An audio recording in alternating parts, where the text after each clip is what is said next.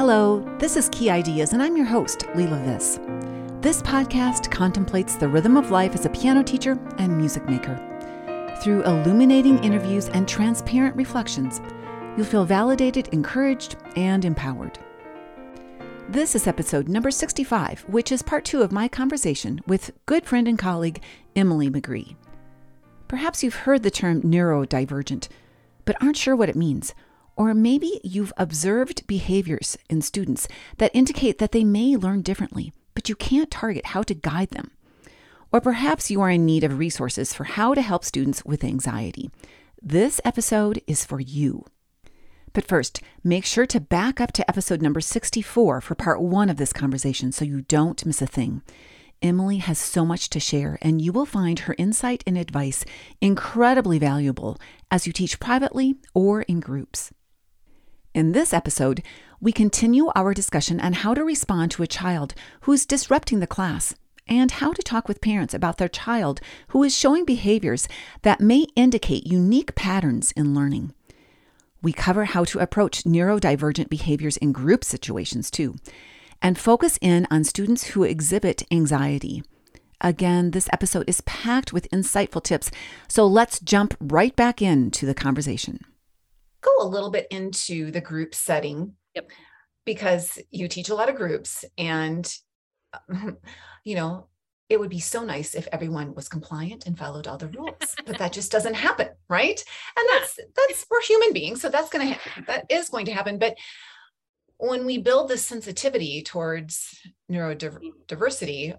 how do we how do we be in charge of a group and Yeah. still address the needs of these these people Well, I think that there's a lot of things that you can do, and I think it's going to vary widely depending on on the students that you have in the classroom. Um, you might have some who have some pr- pretty specific sensory avoidance or sensory seeking uh, behaviors. Um, so if you're noticing that that you've got some sensory seekers, they're needing some extra input in order for them to be able to calm down and focus. There's some very simple things that you can do, like putting um, those TheraBand exercise things around the the legs of the the um, bench so that they can kind of fidget with that with their feet as they're learning. They might need to sit on a wobble. okay wait a minute Yep. that's going to drive me nuts but okay yeah We have to be flexible, I right? know, I know, yes. That's where I- I'm on a little bit on the other side of things. But yes, keep going. Yes, sorry.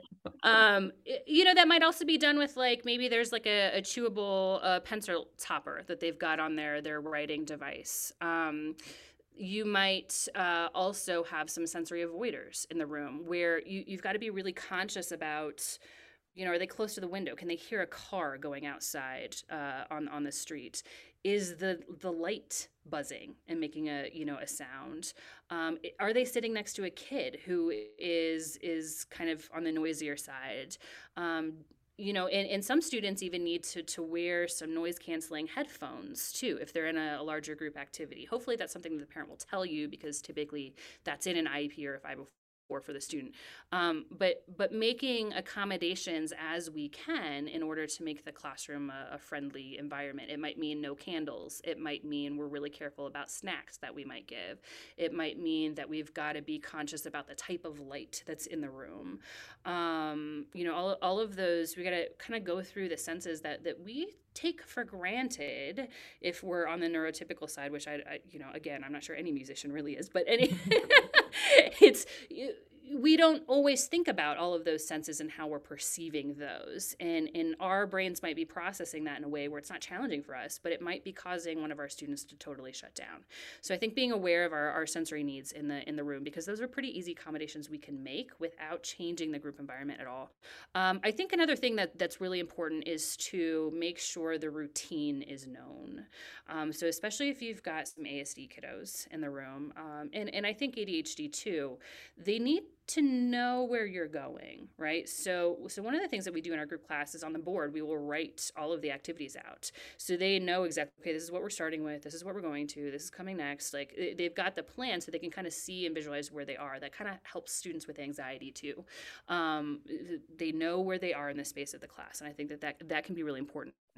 Um, we also have to you know, this is something i really struggle with give very specific instructions with as few words as possible uh, and, and, And not very talk, right Right. yes And very slowly, because Very you and I both like to talk fast. So you do yeah. yes uh, and, and that's really important you might find with your with uh, asd kiddos in the room too that, that you need to repeat that uh, those instructions um, neurodiverse kids sometimes can have a problem or, or struggle with executive functioning as well. So if you are a teacher who is used to giving three and four multi-step directions, they might not be able to follow that.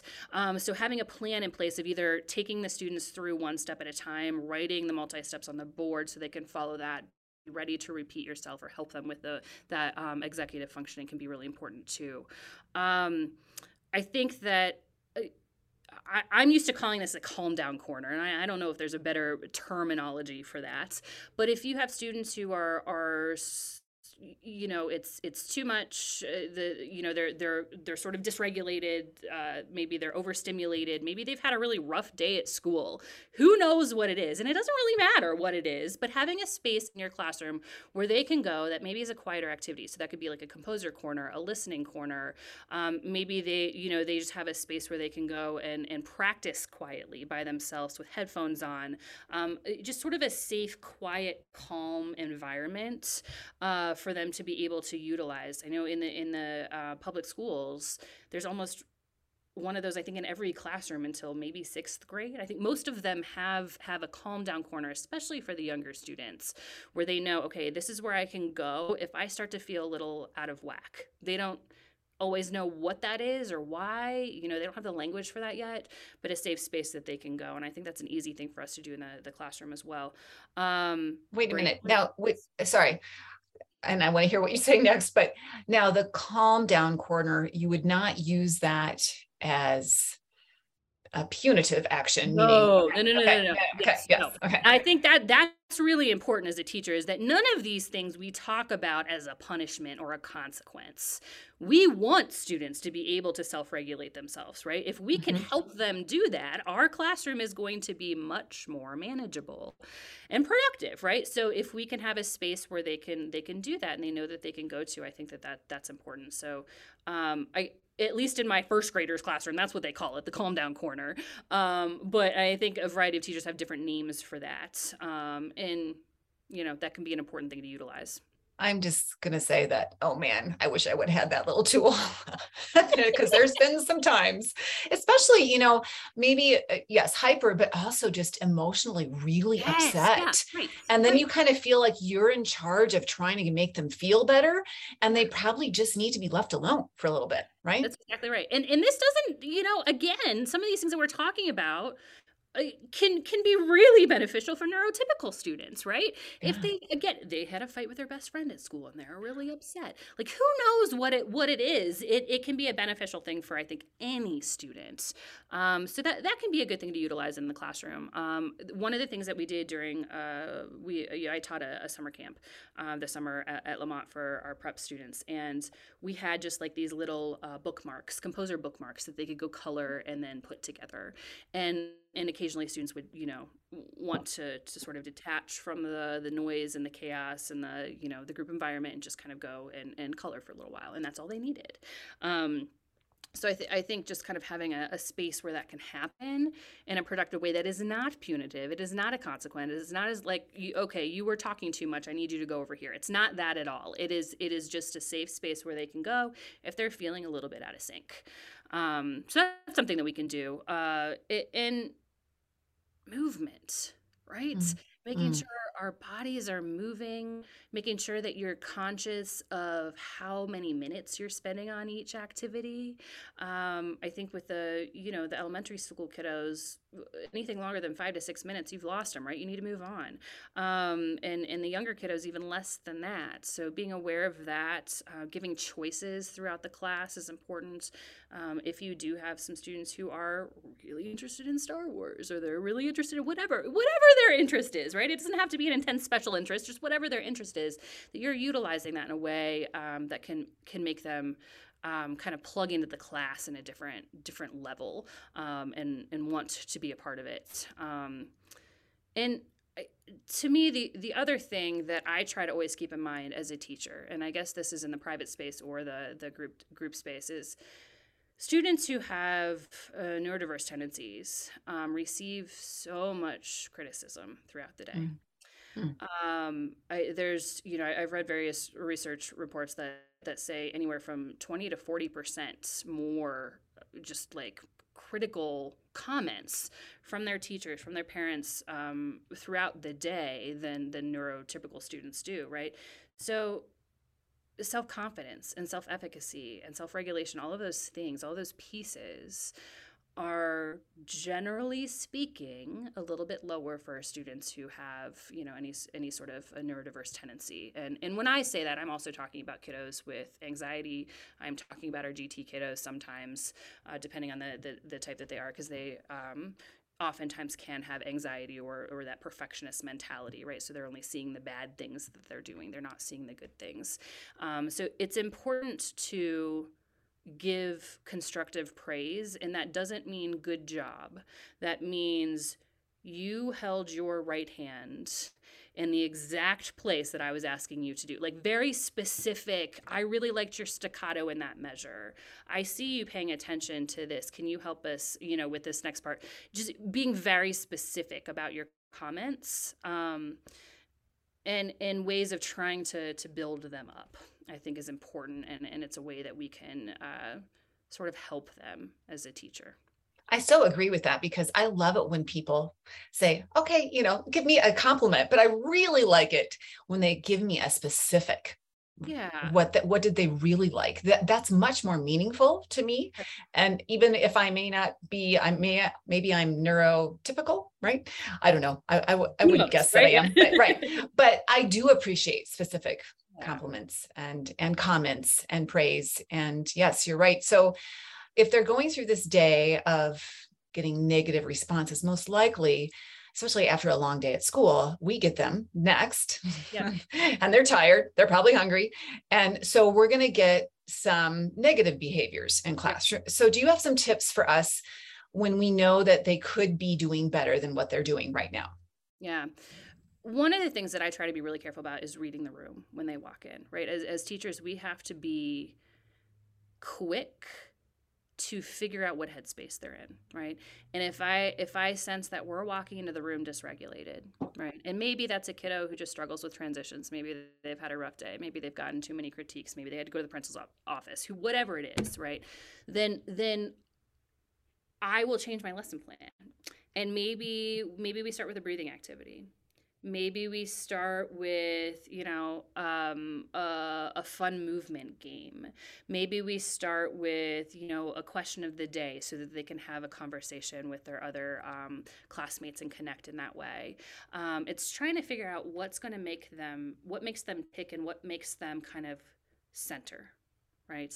And and find their space and be ready to learn because if you jump straight into okay now we're going to learn our c scale and they're all over the place they're not going to remember what you're saying and they're not going to learn anything from that. So sometimes you just got to take a beat and be flexible um, and and remember that you know sometimes our goals need to pare down a little bit. Maybe i wanted to get through you know, this technique exercise and this theory exercise and two more repertoire pieces, but maybe we don't get there.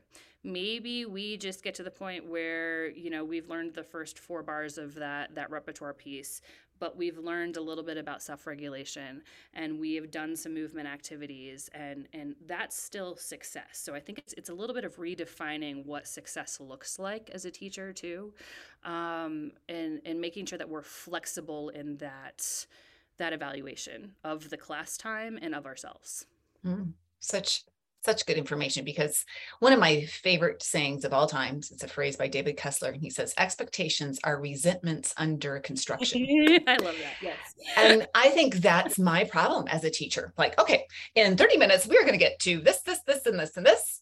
And you know we feel that pressure. And like who is putting this pressure on? You know like i look at my like where where am i getting this pressure and yet i still feel that so thank you for giving us that opportunity to rethink what we're really giving our students it's more than just learning the first four bars of a piece yeah I, hmm. I hope that we all kind of, you know, and I struggle with that some days too, but um, it's, we got to have the bigger picture in mind always. Mm. So, can we go just a little bit? Because you had a really good tip. I remember we were talking about your summer camps that you were holding. And, and so I said, okay, so what happens when someone's getting out of line? And I remember you had, you encourage good behavior. That's, that's pretty yeah. much what you were doing all the time, right? Well, I think that that's um, really important to do. So I guess when I'm saying, you know, make sure that you're giving um, very specific feedback, you know, positive feedback to students. It's that we, we are always reinforcing the positive. Um, so that can look different in, in whatever studio or classroom environment that you're teaching in, but but maybe it's, you know, I see you uh, listening over there, so go stick a pom pom in that that jar. I see you, you know, rewarding what you're seeing and and then you will notice that the other students will catch on to that right? Well like so and so got a pom pom for doing that or a sticker or whatever whatever it is that you're rewarding them with I, you know, that's going to teach them more about how they need to manage themselves than me saying, "Hey, Johnny, don't do that." Right? They're not going to listen to that. But if they if they kind of see the the positive behavior reinforcement, I think that that's a really important thing of classroom management. Telling students no or don't do that or like is is just generally not. I mean, of course we have to do that sometimes, right? Of mm-hmm. course that has to happen, but that's not usually the most effective way of classroom management.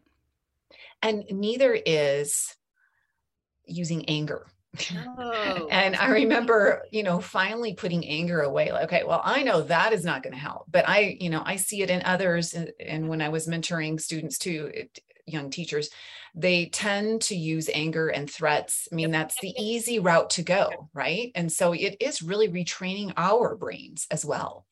Yeah, I mean that's not going to get you anywhere, right? That that's no. only going to promote shame in the student, and that's that's they're going to shut yeah. down. They're not going to learn anything, right? That's that's not teaching them anything. So we have to be really careful about how we're providing feedback.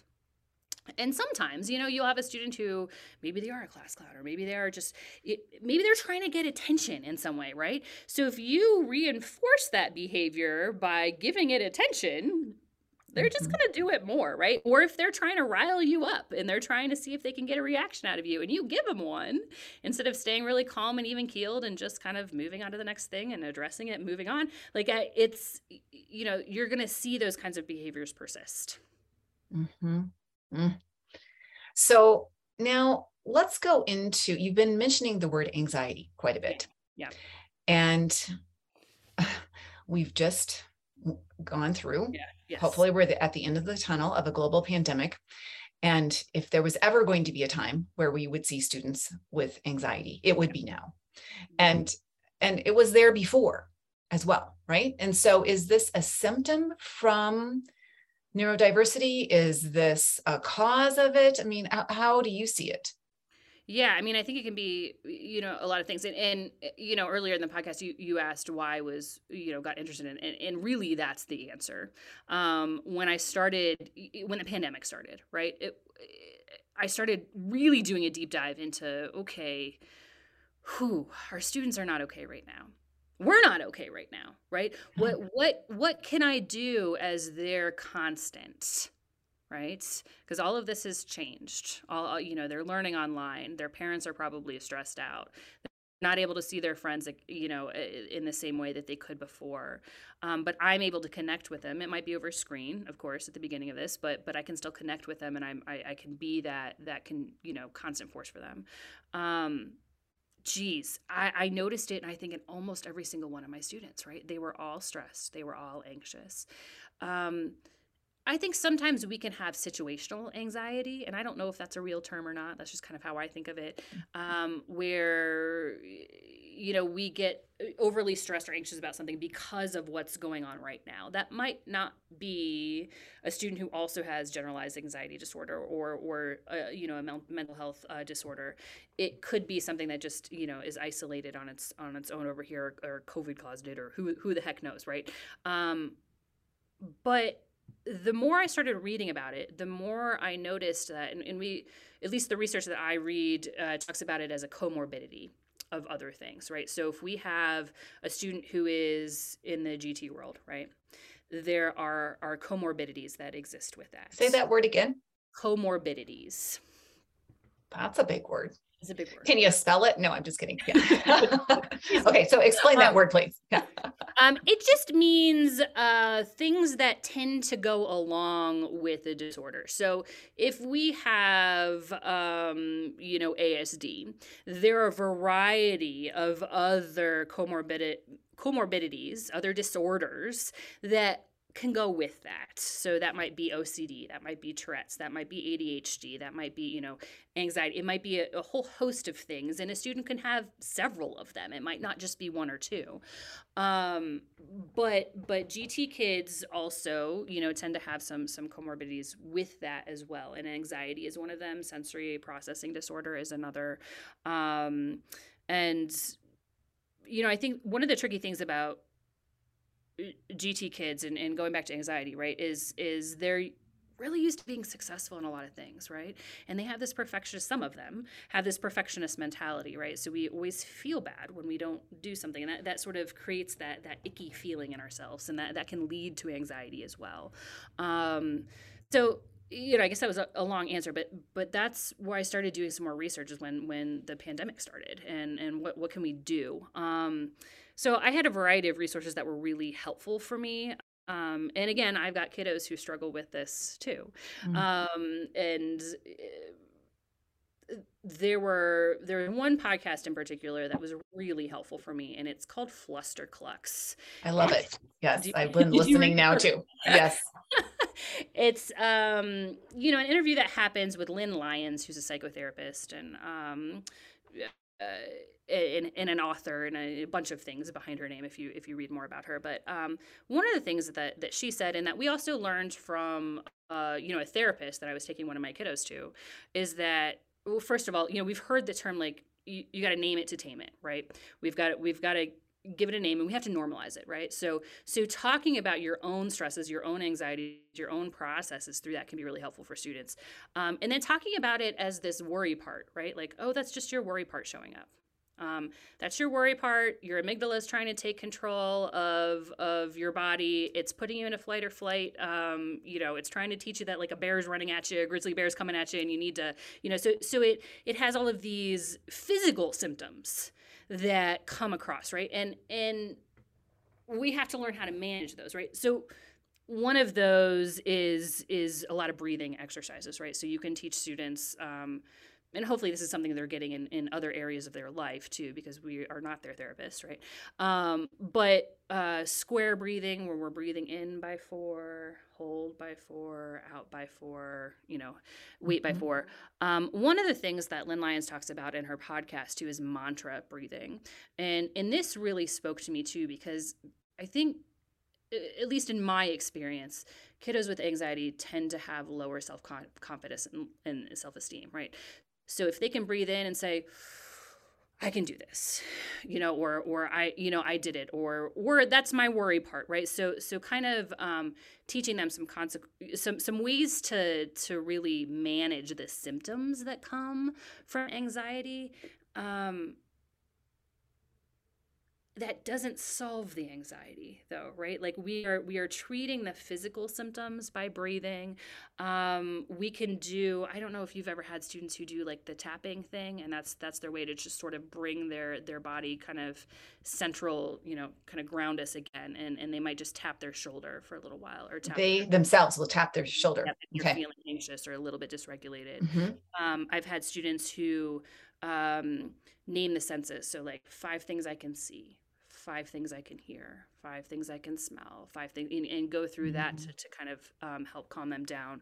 So it's Um, distracting their brain almost away that's from that exactly it. anxiety, It's, right? it's, it's giving the amygdala. We're telling it well, we're calming down, right? Like we- this Yeah. is not an emergency. We do not need to freak out right now. We don't need to be in fight or flight mode, and and then you can access that pre prefrontal cortex and and and go through the plans and processes. I think we see this a lot with performance anxiety, right? Mhm. Where um, you know students will will really get activated obviously we all get nervous then and, and, and uncomfortable in those situations right um, but we also have to be doing things prior to that that performance experience to set them up for success too so um, that might be um, some visualization exercises. Uh, one of the things in, in a book, I think I think this was from um, Smart Kids Worry. I really like that book too, where where they talk about an I did it list, and and having mm-hmm. students compile a list of things that they um they did right like i i got up on stage and i played for this i i you know i I was able to learn this piece. I could remember, you know, just a, a list of things, of, of, accomplishments that they saw in themselves to kind of go back to that and say, oh, no, I can do this. This is just my worry part coming through. Um, it's trying to freak me out. It's trying to take control. We're going to put it over here. Hey, we'll get right back to the conversation, but I want to make sure you know about some of the music I use to immediately engage students, especially those students who learn differently. It's important to me that these pieces be fun to play and easily taught by rote, so the student goes home excited about playing a cool piece.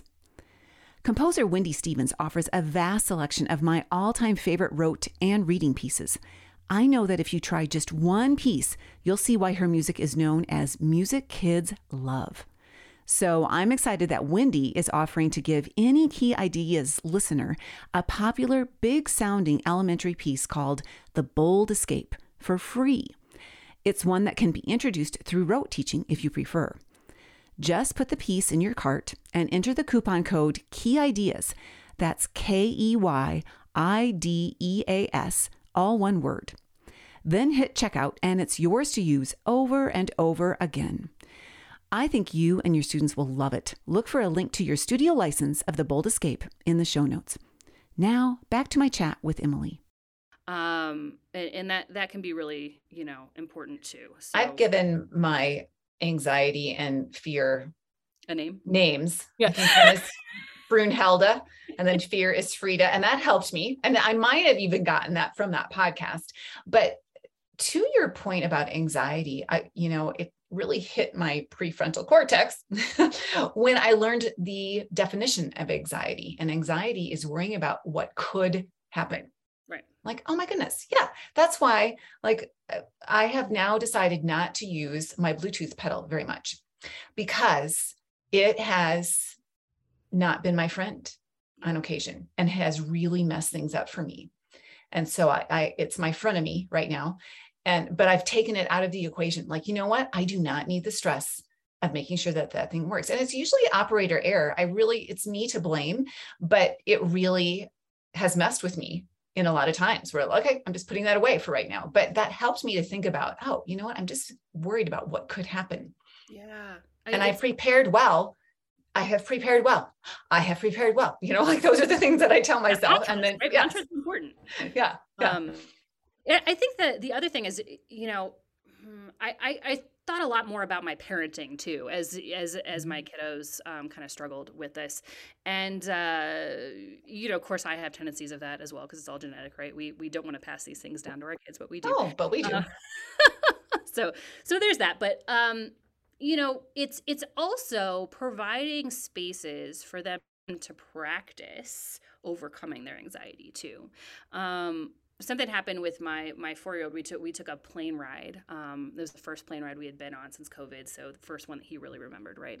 And he had a total anxiety breakdown in the middle of that plane ride because he was convinced the plane wing was going to come off, right? Oh no um, he he was terrified of this, and it was like, okay, it's so exactly what you're saying. Like he, he was worried about something that could happen, right? And it, he could just not calm himself down. Um, so my response was, a parent was like, okay, well, we're not going to take a plane ride for a while. We're gonna, you know, like let him grow up a little bit, or we're going to teach him some skills, or we're going to walk through, you know. But that's not going to help you in the moment. Help, right? no, instead, reframing that. Okay, okay. Well, how can we practice this in a way that seems not so scary? Maybe it's a shorter flight, right? So we're going to take just a two-hour flight flight instead of a five hour flight. We're going to make sure that we read a lot of books about how planes work. We're going to talk about our worry in advance of that and say, like, okay, now we're going to expect this. T- to come up. We're going to expect to be concerned about this. So let's name it and, and walk through what we can do when that does show up. Um, we're going to surround it with, like, okay, we're going to fly to a place where people are going to us up from the airport that you know and love. So it's something to, to look forward to, um, and just kind of presenting it around a um, you know a nice space. And I think that we can do that for students with performance anxiety or other types of anxiety too, right? So okay, well, how can we provide a place for them to practice that anxiety, uh, or working through that anxiety, right? That plan that they have around that anxiety in a you know, sort of a stair step way instead of just throwing them on that big, huge stage with 500 people looking at them, right? Like, what, what are the things that we can do to make that easier, right? And then planning for that when it does happen of like, okay, well, I know that I'm going to use my, my big belly breathing or whatever style of breathing they, they I, I know I'm going to, you know, do x y or z. And then you know i'm going to start thinking about my my plan that i've got in my head of like okay this is what i'm going to think about through my piece. I'm going to, you know in section a i'm going to really focus on this. In section b i'm going to you know so they've got a plan in place and they can they can really utilize that once they get there. But you know it's different for every student right and every adult. And we all have our own experiences with that. And i think you know when we were growing up it, it was just like well don't worry. Stop it. That's not gonna happen. You know, like that. That's not gonna anything, yeah, right? So, yeah. like, what? You know, don't say that, right? It's it's it's not going to be helpful. We've got to find some helpful ways to to help them cope around that. And I think, especially because of COVID, and you know, other things that may have happened in communities, at least around where I live, or or wherever you know you live, or other teachers, there there are, are faster triggers right now, right? There's less bandwidth um, for students to kind of process through things, and uh, and those triggers might be a little bit stronger right now. So we've got to be ready to help. I think.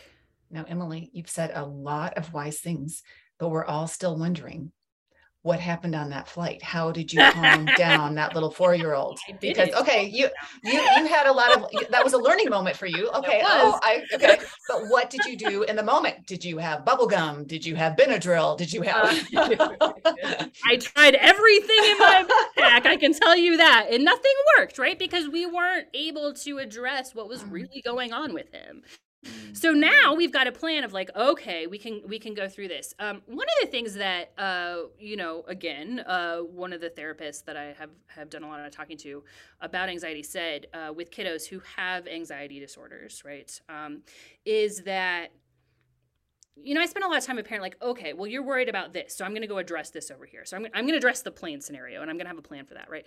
But kids with anxiety or adults with anxiety, that anxiety is going to move, right? So if we keep only trying to fix the the individual circumstance, it's like we're playing whack-a-mole all the time, right? Like, okay, we're going to fix it there, and then we're going to fix it over mm-hmm. here, and then like you know, but but it's just going to keep moving until we really teach some coping mechanisms around how to deal with that worry part because we all have it. It's stronger in some of us than others, but we've got to we've got to really address and and teach skills around how to how to manage that and it's really comes down to self-awareness when you're yeah. when you know you're at a spot a place that's not good what is your coping mechanism right so that's what you're trying to give your son is some tools for, and give yourself obviously some tools as well. Yeah. yeah. Oh, therapy after that. Yeah. oh, I know. In a plane, you're stuck. You can, you're so stuck. stuck. You're stuck, right? Oh. It was amazing. Well, we we lost a pacifier in the plane, Ooh. and that was a lesson you take Five.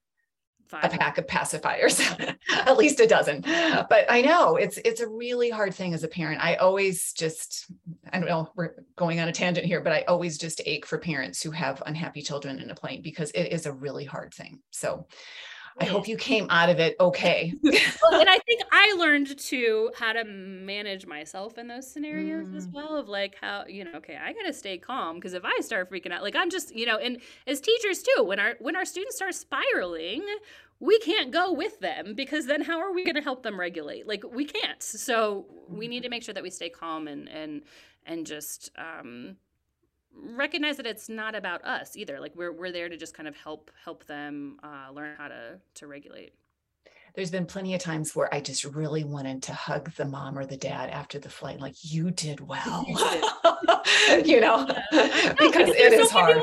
Angry, right? Oh. Of like, ah, you got to make your kid stop crying. Yeah, I was right. like, trust me if i could right now like he's miserable i'm miserable i feel awful like there are all of these things that happen right so eh, maybe be kind Yeah, I know. I know. Uh, yes, and be kind to parents who are parenting those children, right? It's not an easy thing. Yeah, it's not an easy thing. Um, it's not an easy thing if kids just have episodes, right? Like we we do a lot of talking about neurodiversities, right? But but we might have, you know, five other neurotypical kids in our classroom that just struggle with with a couple of things right now. Maybe it's a growth spurt. Maybe it's you know they're trying to learn something new at school and it's frustrating. Maybe you know who knows what it is. Um, but I think teachers need to be more prepared to handle some some different neurodiversities along the way whatever that means like if, if you consider anxiety to be neurodiverse or not you know that's that's your own prerogative but um, we need to at least be aware of what's out there and what the resources are and kind of what the proper language is too. Like I've learned a lot about okay, what is the actual ASD diagnosis? What is ADHD? You know, like what what are these things? Because I, I know a lot. Okay, ASD. You've said that a lot. Let's just make that clear. What does that mean? So that's autism spectrum disorder. Okay. It's autism spectrum disorder. Now we used to talk about Asperger's or high functioning, low functioning, those kinds of things those are not um, proper diagnosis anymore. So if you're talking to a parent, you're not going to hear that language.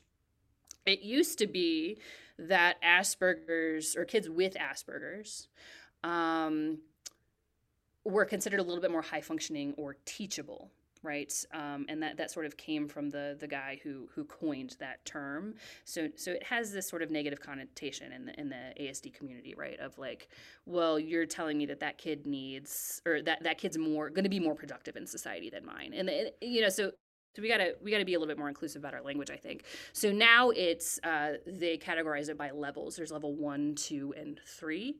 Um, level one students need fewer supports generally in the classroom and at home, whereas level three students need a little bit more. But again, it's a spectrum. You could have a level two kid who is highly verbal, very able to be in the classroom, and just needs some extra sensory needs and, and regulation, you know, abilities. So it really depends on the kiddo. So I think we got to be careful about that. Um, and then another thing that I didn't realize, like ADD isn't a thing anymore. Oh, okay. it's different. Fill us in. Okay. Now what so is it? It's it's all ADHD.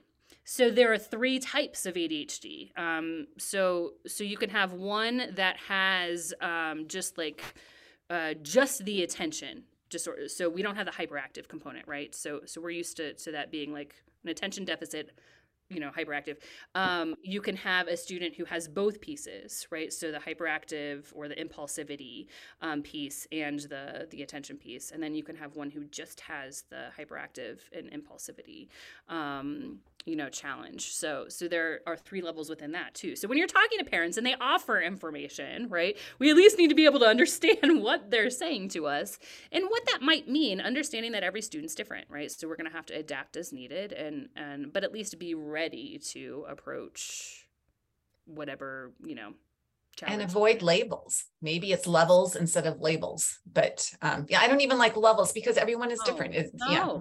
No, mm-hmm. no. And it's not like I, I, again, there have been many level two and level three students who who are are very capable uh, and and enjoy being in a piano classroom. Right? It's not. Yeah. Um, it's not just because there's this know so i, I kind of wonder if, if those are going to go away but of course there has to be some sort of a medical you know category so that right. when you're billing insurance you you, you have these true these things um, so you were telling me mm-hmm. that you have consulted a lot of resources but they were specific resources where you learned most of this from so tell us a, a little bit about that um, so one of the things that I, I know we've had this conversation before, which you know maybe this is a, a, a atypical place to get um, I don't know teaching information.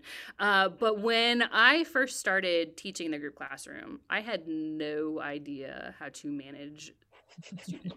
Uh, neither did I. No. I, I, knew what they needed to learn. I knew mm-hmm. to knew the order in which they needed to learn those things, but I had no idea. And, and that's the most important part, right? Like it's it, you're not going to be able to get to the other things if you can't manage the students.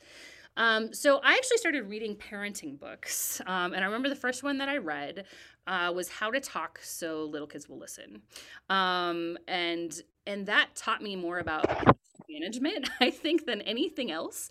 Um, so I, you know i've done the same for for for this and um, or at least for for learning more about students who are maybe have some you know neurodiverse tendencies or maybe they have a disorder whatever the case might be.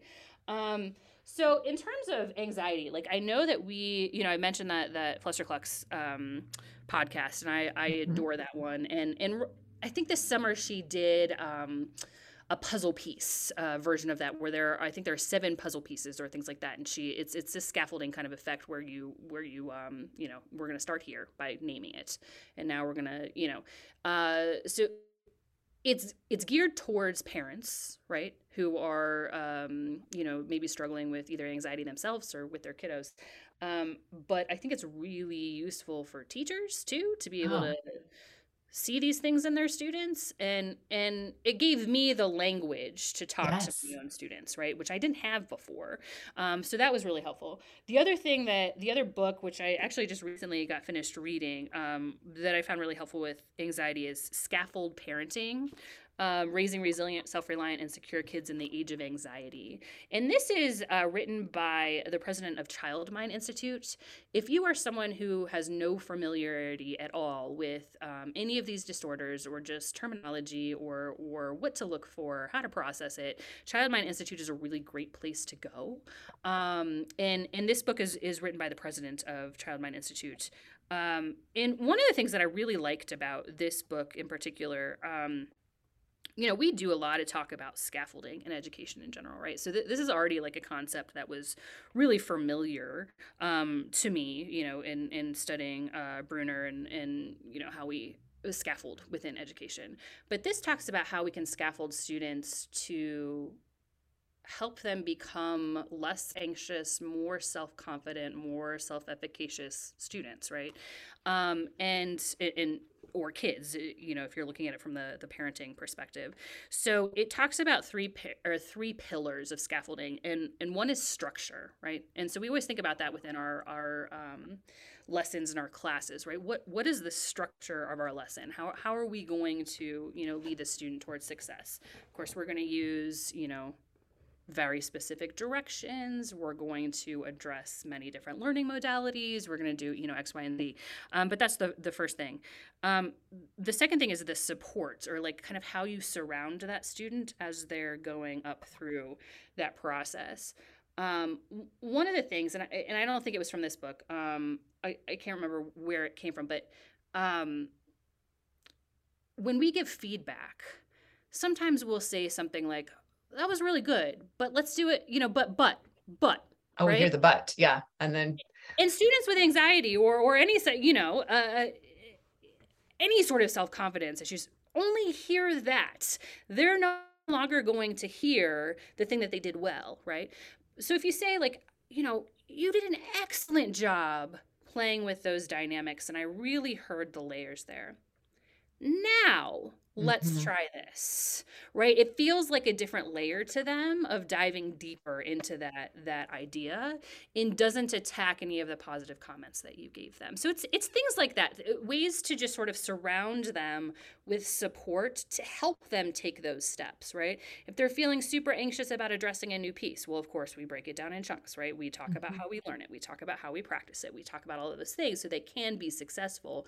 More successes you know their building gets higher right? So they're then our scaffolding gets higher. Um, and then the third thing is encouragement and how we give that encouragement.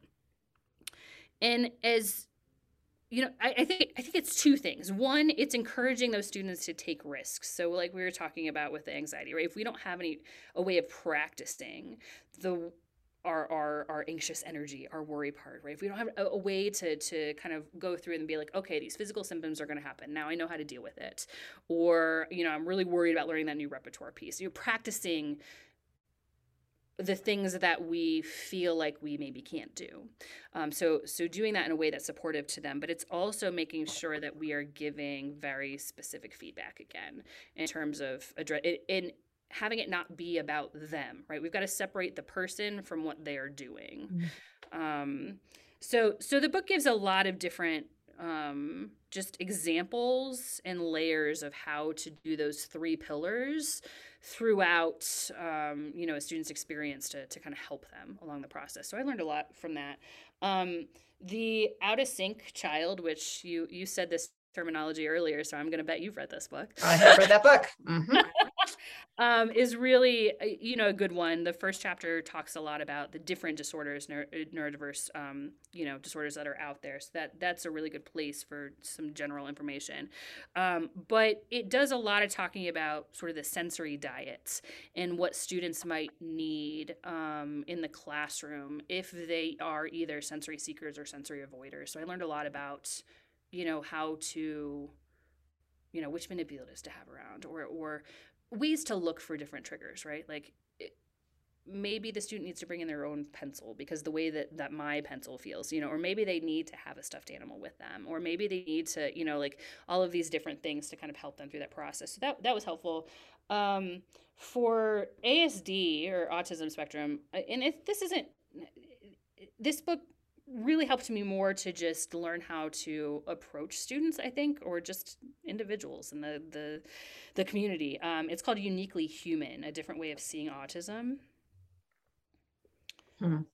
and then of course there's the whole brain child and the yes brain and all of those um, all of those books um, that that are really you know um, really good too. I like uh, smart kids worry as well. Yeah, I had not heard of that one before. That's um, mm-hmm. that's a that that's a good one. Um, so I think that there are a lot of a lot of um, options out there, right? Uh, for me, I you know tend to find the most information. Of course, I'm reading it now from a parent perspective and from a teaching perspective. Mm-hmm. Um, but I did that before I had kids too, and I found it very useful just in terms of you know my general education we don't always talk about this stuff in pedagogy books right? Like it's, it's no not, we do not. It's no. there. So you know we got we've got to seek out other other resources and and sometimes um the general education field is just a little bit ahead of where we are in the music world um so definitely. research um so so that's always a good place to look i think well, that that is an extensive list, and we'll make sure that we have all of the links to those books in the show notes.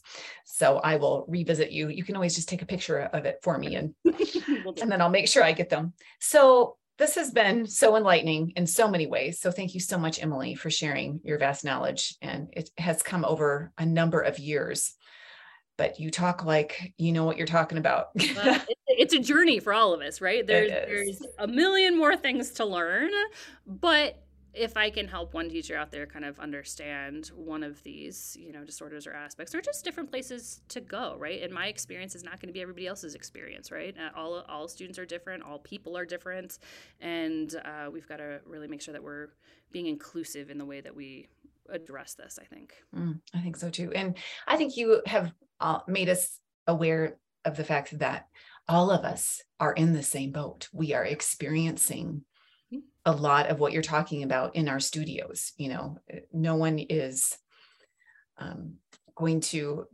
be, what am I trying to say? No one is, everyone is going to experience yeah. an encounter, right, with someone struggling somewhere.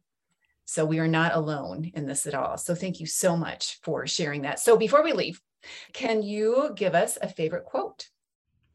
Yeah. So uh, the one that I, you know, um, I think I say this weekly with my adult group classes is we learn from failure, not from success. Mm-hmm. And I don't know who said that. I think, you know, when I looked it up, it, it said anonymous. Um, but I, we get so wrapped up in everything being perfect and, and only having like achievements or successes in life, I think, right? And we learn so much more from those practice sessions where something didn't go right um, than we do when everything goes right. Um, so I it, and as a teacher too, right? When we teach a class and we think it's going to go one way or a lesson, and it doesn't, it doesn't mean anything other than we just got to reframe it and, and learn from that experience and come back at it a different way the next time, um, and we'll know more the next time around. So it's it's just you know I, I think we got to get a little bit more comfortable with failure. Mm, I like that one. I often think mistakes are information. And, and so and and that's what I look at. If I am leading a group class like how did it go? Oop there's a little flag there. Oop there's another one you know and but not not being self-judging as as just okay that was information. Okay what am I going to do next time to avoid that? Right? So yeah. oh Emily okay we could go on and on and on but I think we should stop. Don't you have to teach in a few minutes? Yeah. So thank you so much for joining us according to Emily, we didn't even scratch the surface of this topic of neurodivergence. There's so much more to discuss. I'm hoping that you've taken away plenty from the episodes that will help you understand what neurodiversity is and how we teachers can be prepared for someone who shows unique patterns in learning. In fact, experts in the field state that learning about neurodiversity can help you, can help us, move the focus from impairments towards everyone's different abilities. Perhaps this episode has helped you shift your perspective on that class clown or that quiet, timid student. Perhaps you learned a little more about yourself and your own behaviors. Perhaps our chat has you thinking about certain adult students, colleagues, and friends who exhibit neurodivergent behaviors and learn differently. It's my hope that Emily has given you some general guidance and even specific solutions for the very next brain who walks in the door and warms your bench at the keys. Don't forget to head to the show notes for links to all the resources Emily mentioned and many more. And also look for the link to grab your free studio license copy of Wendy's cool piece, The Bold Escape. Remember to use key ideas, all one word, and no caps when checking out. A huge thank you to Emily for her time, expertise, and transparent reflections, and to Wendy for supporting key ideas. And another big shout out to you, faithful listeners. I know your time is valuable, and so I appreciate your support and for sharing Key Ideas episodes with your friends. I'm Leila Viss. See you in the trenches, keeping in mind that everyone is uniquely human.